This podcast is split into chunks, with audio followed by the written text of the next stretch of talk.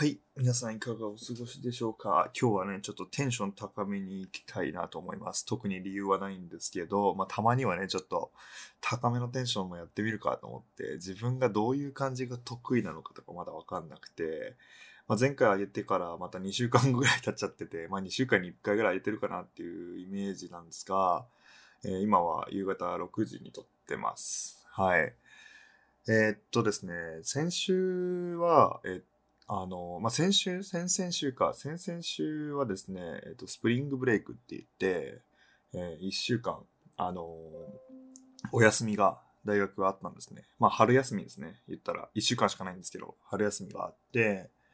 で、春休みの間は特に何してたかというと、なんか普段通りのことというか、あの、課題をしたりとか、春休みとはいえ結構溜まるもんが溜まってたので、まあそういった課題とかを、あの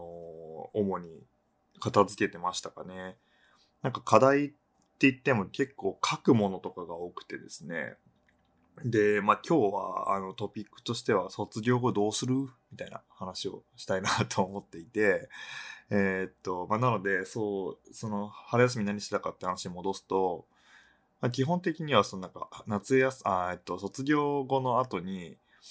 卒業後の後って2回言ってるな後って。卒業後にあのーどういうふうなところでまあアーティストとして経験を積むかっていうところを、まあ、考えてはいてで、まあ、日本に比べてねやっぱニューヨークまあニューヨークっていう単位で言うとちょっと東京とかと比べた方がいいかもしれないですけど、まあ多分日本全体に比べても、ニューヨークの中だけでかなり機会が多いなという印象ですね。あの、応募できる機会という意味で。なので、そういったところで、まあ僕は今いくつか応募、あの、出してまして、まあ大きく3つあるんですよ。なんか1個はフェローシップって言われるようなもので、まあちょっと所属しつつ、その美術館とか大体学校とかがやってることが多いんですけど、まあ、とそういうところに所属しつつ、まあお金もらって、なこういうことをこの期間にやりますっていうのをこうこっちから提言して、それを実際に採択されれば作りながら、まあそこにあの所属できるみたいな。まあその代わりになんか例えば、なんかあの自分の作品をこうそこの場所で公開してくださいねとかあの教育してくださいねとか教育してくださいというか、まあ、地元の高校生たちに授業してくださいねとかまあなんかそういう条件があったりとかなかったりとかするとこもありますね。でもう一個は、えーグラント。グラントっていうのは、まあ、奨学金みたいなもんですね。なのでお金をもらってこういうことやりますっていうのを宣言して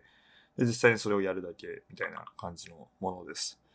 で、もう一個がレジデンシー。レジデンシーはもう、えっ、と、場所によっては、あの、衣食住込みです、みたいな ので、あの、もうそこに泊まり込みでやっていいっすよ、みたいな。施設も使ってくださいね、みたい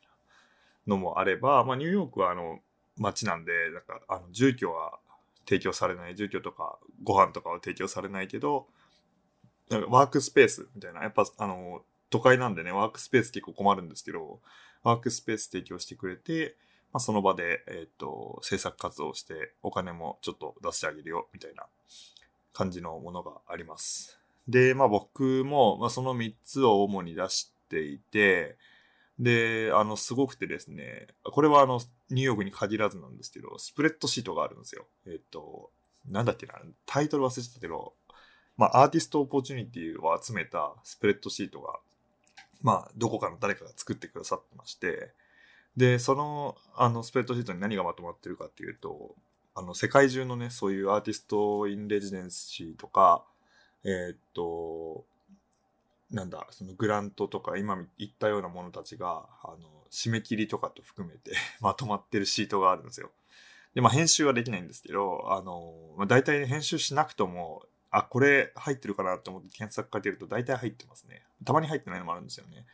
まあ、だそれも見ながら、なんか、今月なんか締め切りあるかなとか 見ていくと、まあやっぱニューヨークはめちゃくちゃ多くて、なんかそれでかなり、あの応募するのが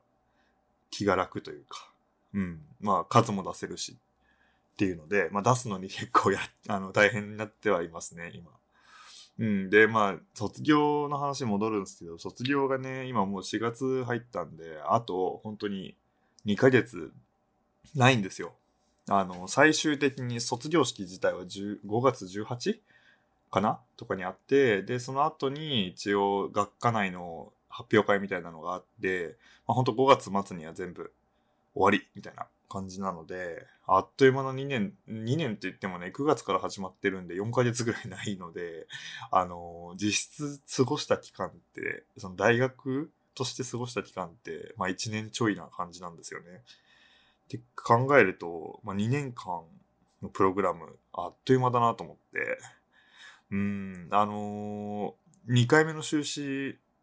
修士なんですよ、これ。あの、1回目というのは、まあ、僕、大学、学部出てからそのまま大学院に、あの、東京で、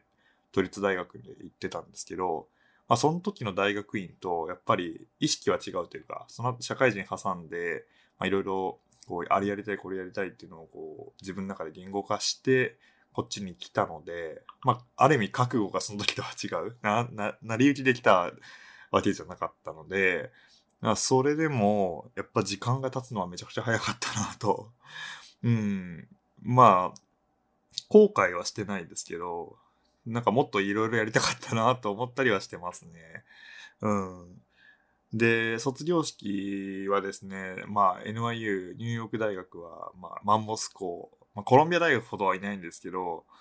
結構な、あの、大所帯の大学なんで、なんと、卒業式、あの、ヤンキースタジアムってニューヨークのあのヤンキースがやるスタジアムですね。ヤンキースタジアムで卒業式が行われるらしいです。でそれはなんか毎年っぽいんですが、今年は去年なかった、去年、一昨年が卒業式なかったんですよ。なので、2020年卒業、21年卒業の人たちも、えーっと、参加していいよという感じになってます。まあ人によってはね、もうニューヨークにいなくて出れないよって人も結構いるみたいなんですけど、まあなので多分例年よりは多いのかな。で、なんと、あの、これ完全に余談なんですけど、テイラー・スウィフト、あの歌姫テイラー・スウィフトですね。僕も結構テイラー・スウィフトを聞くんですけど、あの、テイラー・スウィフトが僕の学部、えっ、と、芸術学部、ティッシュっていう名前の芸術学部なんですけど、ティッシュの、えー名誉博士号を取得するらしくて、まあ、何やってたかよくわかってないんですけど、あの、まあ、と、とりあえずこの年、僕と同じ年に卒業するらしくて、博士号として。で、そのス、なんかスピーチを、あの、するらしいです。なので、えっと、僕は、あの、テイラー・スウィフトと同級生ということで、あの、ちょっと今後、このネタを何回か擦らせていただこうかなと思ってますね。はい、口くだんないけど。はい、というわけで、あの、前置き長くなりましたが、えークリエイターズレコード第2回、えータイトルコールみたいなやつね、作りたいなとか思ったりはしてるんですが、まあちょっと卒業してからかな。まあこれ結構今片手間でやってるんでね、あんまりなんか作り込むところは、ちょっとアジャイル的に後でやろうかなと思ったりしちゃったり、ラジバンダリって感じですね。めちゃくちゃ古いネタでごめんなさい。はい、ということで、えっと、そうですね。卒業後、今、えっと、5月末ですね。あ5月末になったら卒業なんですけど、えっと、うん。いわゆるビザみたいな話をちょっとしようかなと思ってて、まあこれは今後留学したい人も、あの気になるかなと思って、まあ留学する前に知っといた方がいいかなと思うこともあるので、で、大きく何個あるかなうん、まあ言っちゃえば3つか。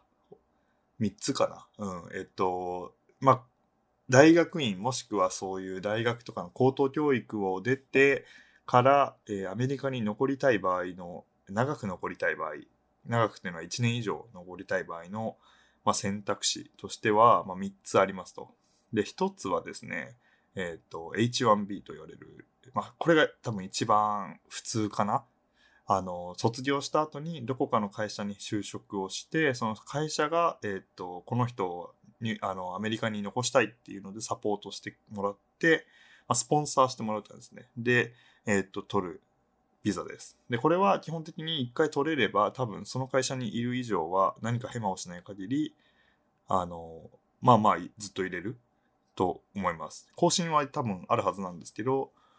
一回取れれば比較的楽だとは聞いたことあります。はい。で、まあ何が、まあデメリット的には抽選なんですよね。で、一応専門系の、あの、専門領域、技術者とか、まあ、なんだろう、なんかいろいろそう、専門的なことを、えーっと、やってる人は、の場合は、その抽選が別であって、そっちは結構通りやすいらしいんですが、そうじゃない場合の H1B は結構本当に普通に抽選なんで、外れた場合、で、外れて、例えば他に、あの、ビザとかでいる方法がなかった場合は、あの、帰らないといけないっていう。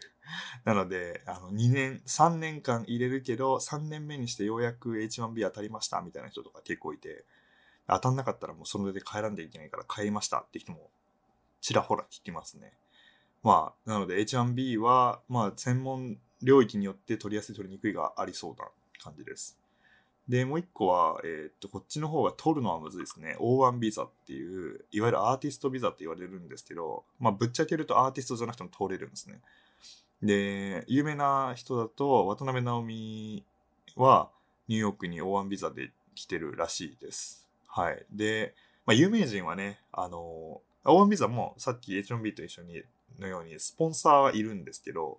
あの、ビザ自体は個人なので、あの、会社に所属している必要とかはないんですよ。なんで、なんか渡辺直美は確か、なんかアメリカの有名なレコード会社がスポンサーをしてくれたらしく、で、まあそうするとね、まあアメリカの会社なんで、で、かつ大きい会社なんで、信用もあるところで、O1 ビザは多分すごい取りやすかったと思うんですけど、なんか僕の知り合いでも、別にアーティストではないけど、まあ、あの、大学院まで出てるような人で、えーっと、O1 ビザを取って日本人でこっちで活躍してる人とかもちらほらいるので、あの、その人も別にアーティストとかではないですよ。で、あの、こっちでその O1 ビザ使ってビジネスをやっている人とかもいるので、えっと、弁護士さんに、まあ基本的にビザの申請ってお任せすることが、あの、ほとんどなんですが、まあ、そういう感じでね、ビザを取得する、あの、専門の弁護士さんに任せて、法案を取るっていう手もありますと。まあ、実績がいるので、一応なんか世界的にこう、活躍した実績があると良いみたいなことを言われてるんですが、まあ、果たして世界的、まあなんかインターナショナルの何かだったら多分いいんでしょうね。あの、まああとはもう本当に弁護士さんと相談してください。で僕もね、法案ちょっと一応、あの、取ってみようかなとは思ってます。うん。で、あともう一個が、えっ、と、E1 ビザ。E1 かな、e うん、E ビザと言われるやつですね。で、これは、えっ、と、起業家ビザと言われるようなもので、あの、基本的には、えーこっちで会社を起こすぞ、みたいな感じで来る人が使うっぽいんですけど、まあ、O1 でも、えっ、と、一応会社は建てれるんですよ。ぶっちゃけると、あの、スチューデントビザでも、会社は建てようと思えば建てれるのかな。うん。ただ、その、僕の持ってる今 F1 ビザって働いちゃいけないので、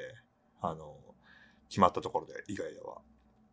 まあ、なので、そういう、あのー制約があるから、ちょっと F1 ではやりにくいかもしれないですけど、O1 は別に大丈夫みたいです。で、E1 っていうのは、まあ、こっちで起業家ビザとして、要は最初のファウンダーとして来て、これから人を雇っていくぞとかいうような人向けっぽいんですが、えっと、条件が結構厳しくてですね、2000万円ぐらいをすでにアメリカで使ってないといけないですね。例えば人を雇うとか、不動産借りるとか、まあ、その他諸々で2000万先に先行投資をしていないと取れないらしいので、あの、一般の人というか、まあ、いきなりこれで行くぜっていう人にはちょっと難しいかもしれないですね。まあ、ただそれで長くいるってこともできます。うん。まあ大きく、まあ他にもね、ビザの種類はいっぱいあるんですけど、まあ基本的に大学院から出た後とかっていうのはこの辺なのかなと思ってますね。うん。で、まあビザの話ばっかりちょっとおもなくなく面白くなくなっちゃうかもしれないけど、あだから卒業する前っていうか入る前に、まあどういうふうに卒業したどうし、あの、どうしようかなみたいなところを考えるときにビザの話はちょっともあの頭の片隅に入れといた方がいい気はしますね。で、あの、ビザの話についでなんですけど、あの、なんて言えばいいんだろう。ビザじゃないんだけど、えーっと、なんか猶予期間みたいなものがあって、えっ、と、OPT というものがあるんですね。OPT っていうのは大学とか、その学校を卒業した後に与えられる、まあ、えー、な、なんの略だっけ？OPT 忘れちゃったな。あのーまあ、要は H1B みたいなそのワーキングビザを取らなくても、OPT 期間中は働ける。なので、あの、採用する側の会社も、まあ、OPT 期間中はスポンサーしなくてもその人を雇えるので、費用もかからない。っていうところで、まあ、お互いウィンウィンな感じになって、で、その人、例えば使用期間としてその1年間、あの、雇ってみて、良さそうだったら、例えば次の年のスポンサーシップしてあげるとか、まあ、そういう判断もできるようなためのもので、OPT っていう制度があります。で、これ大体のあの大学、大学院卒業すれば、えっ、と、1年は絶対ついてくると思うんですけど、その中で STEMOPT っていう、サイエンス、テクノロジー、エンジニアリング、マスマティクスの、まあ、いわゆる理系分野を出た人、まあ、これはね、大学院の学科に、学科によるので、あの、STEMOPT の大学科ですとかって、こう、基本的には書いてます。で、うちも ITP は、えっ、と、STEMOPT なんですけど、STEMOPT だと何がいいかっていうと、さっきの言った OPT が2年間延長できるんですね。なので、計3年使おうと思えば使えますと。で基本、まあ、その、延長するにも申請がいるので、あの、勝手に3年になるっていうわけではないんですが、まあ、雇う側は3年間使用、さっき言ったように使用期間としてもあの使えるし、あの、その働く側というか僕ら側も、まあ、3年以内に例えば H1B がこう当たればとか、あの、そういうような使い方ができるので、まあ、理系分野はちょっとそういう優遇がありますね。あの、大統領がトランプになってた場合は、えっ、と、このステム OPT が1年に短縮されるっていう噂があったんですけど、まあ、バイデンが勝利してくれたおかげで守られたと。危なかったですね、これ。そう。で、まあ、そんな感じなので、あの、OPT の期間で僕は一応、O1 ビザとか H1B とかをあの取ろ取ろうと思っております。はい。ねまあ、ビザとかた、あの、本当苦手なんでね、こういう書類系のもの。今も実はね、あの、確定申告の話や、すげえ、すげえ生活感出る話の方がやっぱ面白いよな、多分。あの、確定申告がね、アメリカももちろんあるんですよ。で、タックスリターンって言うんですけど、なまあ、なんかいいよね。税金返ってくるみたいな。確かに返ってくるだけの人じゃないかもしれないだけじゃないかもしれないですけど、あの、で、僕は去年、一昨年っていうか、今年去年か、働いてないので、あの、こっちで。なので、基本的には0円なんですよ。で、日本の場合って働いてなかったら出さなくていいじゃないですか。当然。でもアメリカは働いてなくても、もう1日でも住んでたら出さなきゃいけないんですよ。で、それがめんどくさくて あ、なので書類とかビザとか、なんかそれを全部こう印刷して、ファイリングして送るとか、まあ今ネットでもできるんですよ。でやったりとかしなきゃいけなくて、まあそんな大した作業ではないけど、まあ本当に僕はこういうのすんごい嫌いなので、あの、ずっと頭の片隅に入ってて嫌だなって思いながら、じわじわと あの生活をしてますね。一応ね、6月まで、あの、何も働いてない人は6月まで大丈夫なので、そうじゃない人はね、4月の中旬まで。だから、ちょっと焦って、どうしようどうしようと思いながらやってますけど、来年は今、大学のバイトをちょっとちょろっとしてるので、来年のタックスリターンは、あの、早早めに出さなきゃいけないって考えると、ちょっと憂鬱な気持ちになってます。いや、もう20分話してんのか。マジか。あと10分か。えっとですね。で、そう、何があったかって最近で面白かった話だと、えーっと、ちょうど先週、あの、ボストンに5日間ぐらい行ってまして、そこで、えっと、MIT の XR リアリティハックっていう、まあ、いわゆる VR、AR のハッカソンですね、に参加してました。で、ハッカソンって何かっていうと、ハックとマラソンの造語なんですよ。なので、まあ、要は数日間で何かアイディアを作り切ったりして、えーっと、コンテストをするみたいなイベントの総称ですね。ハッカソン。日本でもいっぱいありますね。僕も結構出るのが好きで、えっ、と、ちょ、一個自慢になるんですけど、あの、去年の Yahoo のハックデイ、えっ、と、そう、ん？ハックデイ？うん。なんか、去年だけ名前違った気がするけど、ハックデイ2021かな ?2022? どっち？わかんねえ。で、えっ、と、あの、チームでね、4人のチームで、あの、優勝させてもらいまして、あの、その時、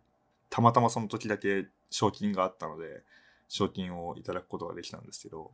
まあ、その話は置いといて、そのハッカソンっていうの、まあ僕は結構好きで、で、VR、AR 系のハッカソンで、割とアメリカの中では、まあまあ有名な方のイベントらしくて、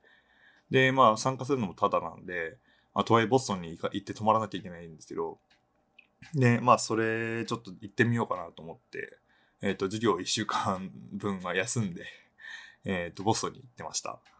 で、向こうではね、すごい300人以上いて、あの人数が50チームぐらいだからできてたんですけど、あのー、60チームか。うん。1チーム5人までで、で、もう当日、5日間行ってたものの、最初の1日はなんかワークショップで、こう、なんかホロレンズとか、マイクロソフトの AR グラスと、ね、ホロレンズとか、あとはスナップチャットが作ってる、え、ー、と、スペクタクルとか、なんかまあいろんなそういう周辺機器とかソフトウェアのワークショップ、使い方講座みたいなのをやっていて、で、その次の日から、え、ー、と、その日の夜か、その日の夜に、まあいろんなテーマ、例えばヘルスケア、えっ、ー、と、日々の XR 何使うとか、えー、何があったかなと、んインクルーシブとか、あとは、アートツール、アート向けの何かとか、ツール系の何かとか、なんかそういうなんかトピックがいろいろあって、そこの、まあ、ホワイトボードっていうか、まあ、あの、段ボールだったんですよ。に自分のアイデアをこう書いてって、で、そのアイデアをまあみんなバーって見て、あ、これ面白そうだなと思ったらその人とチームアップするみたいな感じでチームを組んでいって、で、僕も2つぐらいアイデアを書いて、で、2人ぐらい、あの、それやりたいって言ってくれて、その 2, 2人と組んで、で、あと2人欲しいねって話をしてて、で結局、その、あと2人は、あの、その場で 余っていたって言ったらあれですけど、なんかまあ決めかねてた2人が、あの、入ってくれて、で、結局そ、そこでまたアイデアの話をして、まあ僕が書いたアイデアじゃないものを作ることになったんですけど、で、その5人でね、えー、っと、チームを組みました。で、やっぱいろんなとこから来てて、で僕が3年前にロンドンにその大学院選ぶときにこういろいろ見に、見て回ってた時があったんですけど、その時に友達の紹介で知り合った友達が、あの、二人いたんですけど、その二人が、なんと、あの、ボストンまで来ててですね、そのハッカソンに参加するために、今、あの、ソフトエン、ソフトウェアエンジニアとして働いてる一人と、あと、オックスフォード大学で、あの、PhD をやってること、あの、二人、まさかのね、偶然の出会いをしまして、その二人ともチームを組んでみたかったんですけど、チームは組まずですね、まあそんなとこ、あの、ロンドンとかから来たりとか、LA から来たり、あとはカーネギーメロン大学、ミシガン大学とか、まあいろんな大学から来たり、あとはインダストリー、その普通に会社で、あの、から来てる人とか、あの、学生だけじゃなくて参加できるのは、なので、いろんな、あ、11歳の女の子とかいましたね。すごいなと思って。11歳の女の子とか来てたりとかして、まあそういう感じでいろんな人が集まって面白い、あの、会だったんですけど、で、MIT でやってたので、基本なんか夜のなんかソーシャルイベントみたいなのは、あのメディアラボ、MIT のメディアラボの中でなんか飲み会したりとか、で、まあ、その時に、こう、メディアラボの中見せてもらったりとか、僕もメディアラボ行ったのが2回目で、あの、前に行ったのは5年前とかだったんで、だいぶ、あの、ちょっと研究室がなくなったりとか、新しいのできたりとかしてたんですけど、まあ、そういうの見見させてもらったりとか、まあ、だから、あの、メディアラボの人たちとも繋がったりして、いろんな研究者だけじゃなくて、あの、学生、あとは企業の人と繋がる、すごいいい機会だったったんですよね。うん、なんか作っまあ、ハッカソン基本的に僕はソーシャルイベントだと思ってて、あとはなんか自分の、なんだろう、実力を、あの、やっぱり2日間本気出すと、普段よりスピードは出て、かつ、それがこう自分のマックスだと感じられるので、なんかそれを確かめに行くように使ってるんですが、まあ、今回は結構そのソーシャルの部分がかなり良かったイベントだったので、まあ右も左もね、知らない人が多い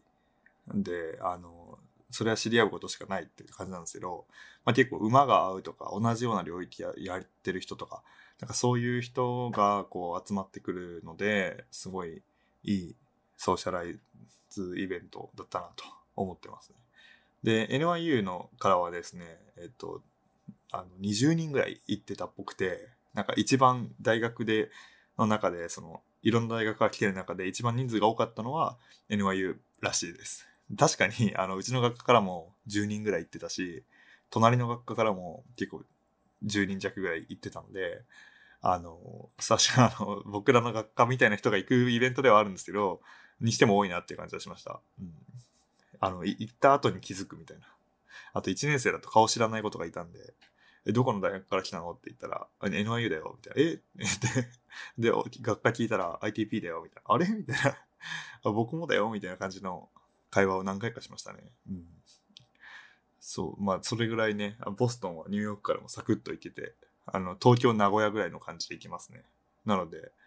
あの、アメリカ、でも、かといって LA からも来てたりするんで、アメリカの国内旅行は、あの、かなり、こう、ハードルが低いんだなっていう印象を受けました。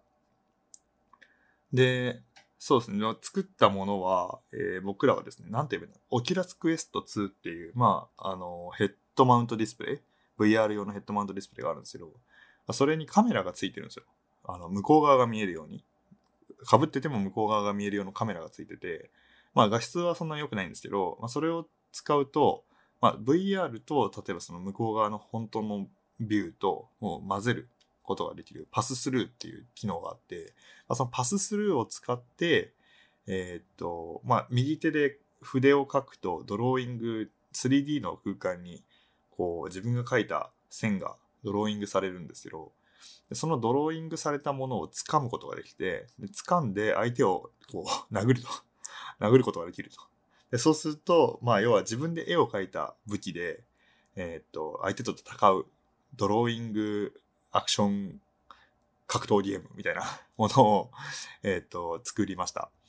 で、なのでパススルーなので相手の姿も見えるし、相手が描いたものも見えるし、相手が持ってる武器も見えるみたいな感じで、まあ1対1の、あの、ミックスリアリティゲームみたいな